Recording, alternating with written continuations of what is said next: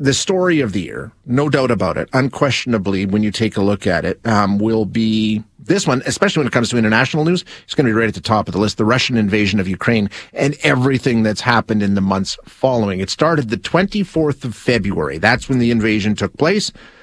And as you know, it is far, far from over. In the meantime, thousands of people have died. Hundreds of thousands have been displaced, many of them ending up here.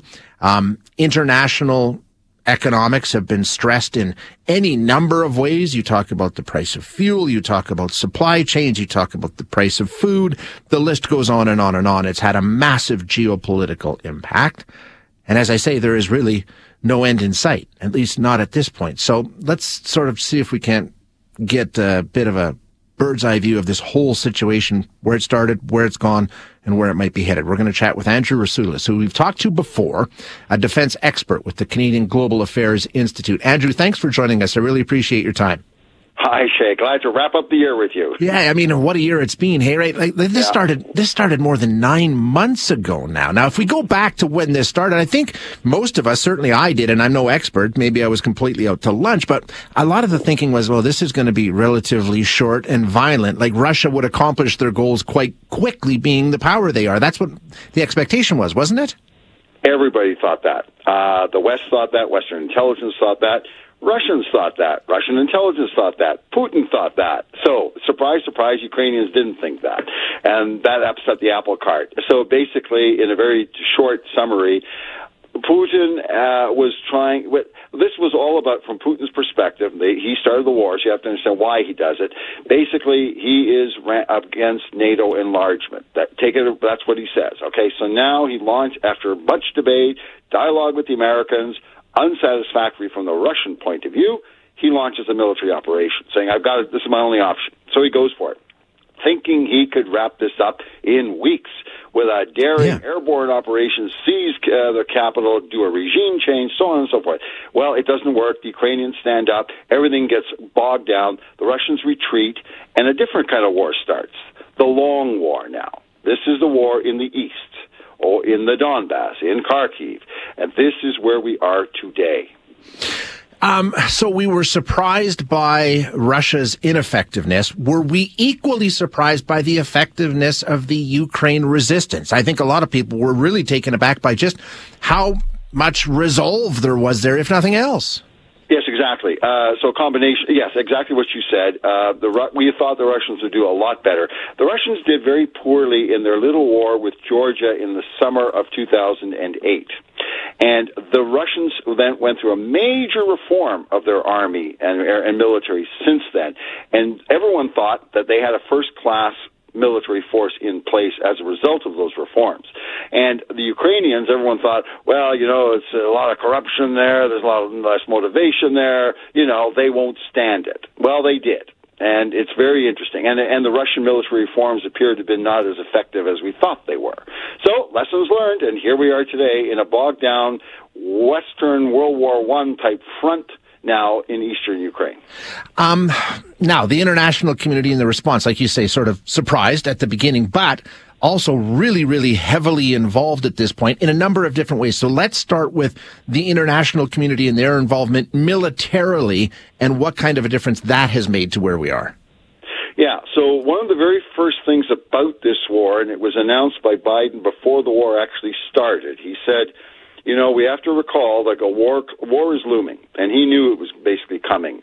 But he said, you know, Ukraine is not part of NATO. If a war starts, everyone should know, everyone, that NATO will not go to war with Russia over Ukraine. We will not have World War mm-hmm. III, but we will then provide everything all assistance short of that. Right. So basically, uh, no NATO forces on the ground. That's why we didn't do the no-fly zone thing because that would have required Western Air Force assets to become involved in essentially into a war. But uh, NATO, uh, as individual countries, not as an organization, has provided an immense amount of equipment. And but you know we have to recognize the Americans are supplying basically more than everybody else combined. Right?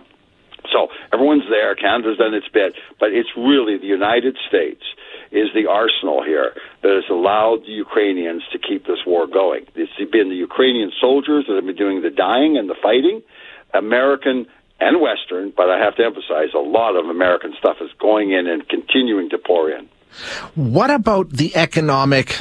I mean, we've seen so many sanctions. We've seen all kinds of action taken by the international community. Has that proven to be as effective? I mean, how much of an impact do you think that's had on, you know, sort of thwarting the Russian advance? Great question. So I think uh, I think there's been an overestimation on the effect of sanctions. Yeah. Um, and and clearly the Russian uh, are the Russians are able to function. Their economy is functioning. Their military industry is functioning, and their war machine is functioning. And now they are suffering. The, the, the sanctions are having effect, but not sufficient to stop them doing what they're doing. And the Western assumption was in the early days, you know, we will stop the Russian war machine with these sanctions. And maybe the oligarchs will rise up and overthrow Putin. And all these sort of theories were being played out. None of that has come to pass. The Russians have adjusted. They have done workarounds. They are using simpler systems. They have, but they have lots of stuff, simple stuff, and they have resilience too. So they, we're now into that other phase of, you know, Russians. We tend to either overestimate them, underestimate them, but they're they're into the grind yeah. now phase. Yeah, just grinding it out. You know, and we talk about the surprising, you know, resilience of Ukraine and, and how well they've done, uh, much better than people had expected. But we can't overlook the fact that they have suffered greatly, uh, you know, not only in loss of life, but loss of infrastructure. I mean, this is, it's not a success story by any stretch of the imagination. Oh, no, it's a story, it's a story of, uh, of defense, uh, of standing up for Ukrainian nationalist perspectives and so on a heroic defense by all means. But with that heroic defense comes a huge cost, uh, lives lost. Uh, the amount of people that are suffering, and they, you know, because of all the uh, power outages and so on. Yeah. So not only are people being killed in the actual kinetic war, the combat war, but also in the the loss of power and so on. And there are people dying because of loss of energy and so on. You know, and people, sick people who just don't get the care they need, they die.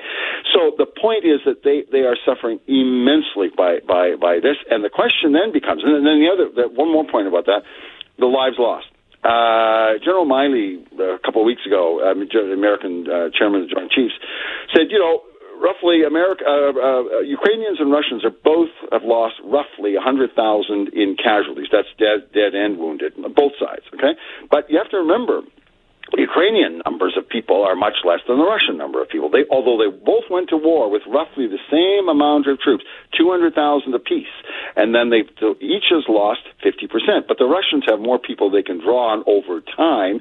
The Ukrainians have limited amount of people yeah. uh, that they can put into the fight. Uh, so this, and I think in percentage terms, is affecting Ukraine more. And now this will be the challenge. You know, how long can it be sustained in 2023? We don't know, but it, but it's a challenge. Yeah, I mean, I guess that's the question. We're, we're sort of trying to read the tea leaves, look into the crystal ball. Where do we go from here? Are we any closer to an end now than we were back on February 24th? I don't think so, are we?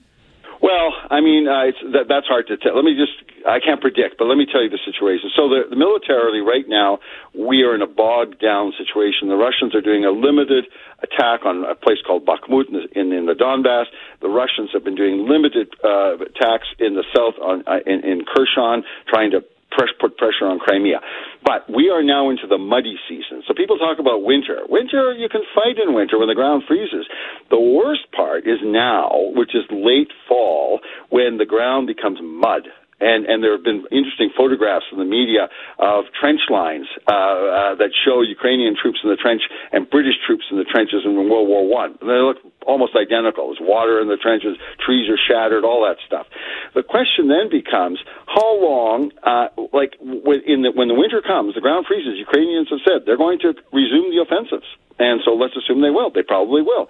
Now, how long will they be able to sustain that? How long will the support in the West? And here let me draw your attention to the United States and their political situation the Americans still the, the Democrats control the House the, the the the Senate, but in the House they have lost control to the Republicans. And the Republicans there's a there's an element of Republicans, the Libertarian Republicans, who have been saying we need more uh, vetting of the of the funds and so on. Now they lost a vote yesterday on that, mm-hmm. but they're there. They're they're they're going to come back on this one. And there's another poll in the U.S. of 49 percent of Americans, roughly, uh, saying that you know we we need to explore a solution to end the war. So it's not that there is a fatigue right now that says it's going to stop, but as we move into 2023, as we move into a winter warfare campaign, which we should we should expect fighting in the winter, uh, what's going to be the spring like? How it's a sustain. This is all about sustainability. How long can both sides and everybody who's supporting uh, everybody sustain this? That's the question for 2023. We hear every once in a while, you know, the prospect of negotiation being raised as a, as a way to end this. How realistic is that in your thinking? Well, it, yes, and and this past week, the, the, the, these voices have come back. Uh, I mean, uh, Macron has talked about it, the French president, uh, Scholz, the, the German chancellor, has talked about it. But at the end of the and and and even Putin has talked about it, and Biden has talked about it. But the point is that there's no political basis to do it. There is just sort of a talk about it would be good to negotiate an end to the war. Yes, but on what political basis? There we have a huge problem because there's no no uh, consensus whatsoever between uh, the East and the West, or, or Russia and the West, in terms of uh, a settlement. Yeah. So that means, in brutal terms, there has to be more bloodletting, more attritional warfare until the attrition changes the political calculus of all concerned that's when, at some point in time, and it will happen at some point, all wars end, uh, there will be a most likely a ceasefire rather than a political settlement. You come to the point where you say, further bloodletting does not advance my political objectives. When both sides come to that point, they have a ceasefire. They did this in Korea in 1953 as an example. Um, Last one, I'll let you go, and I really appreciate your time. We're chatting with Andrew Rasiulis, who's a defense expert with the Canadian Global Affairs Institute. Um, so when this is over and done, however it ends, regardless, whatever, if it's if it's a month, a year, five years, I don't know. How has the world changed? I think we've got a new view of Russia and and and how much of a force they really are. Uh, and I think we know NATO has been changed. We've got new additions, new members. Ukraine is now knocking on the door. I mean, how does the world geopolitically change as a result of of what we've seen in 2022? Fundamentally, this is an inflection point. So we now have uh, power politics uh, in, a, in a big way, geopolitics. Uh, you have the West, uh, you have NATO, uh, and, and that's re- being reinforced. So it's getting stronger and stronger.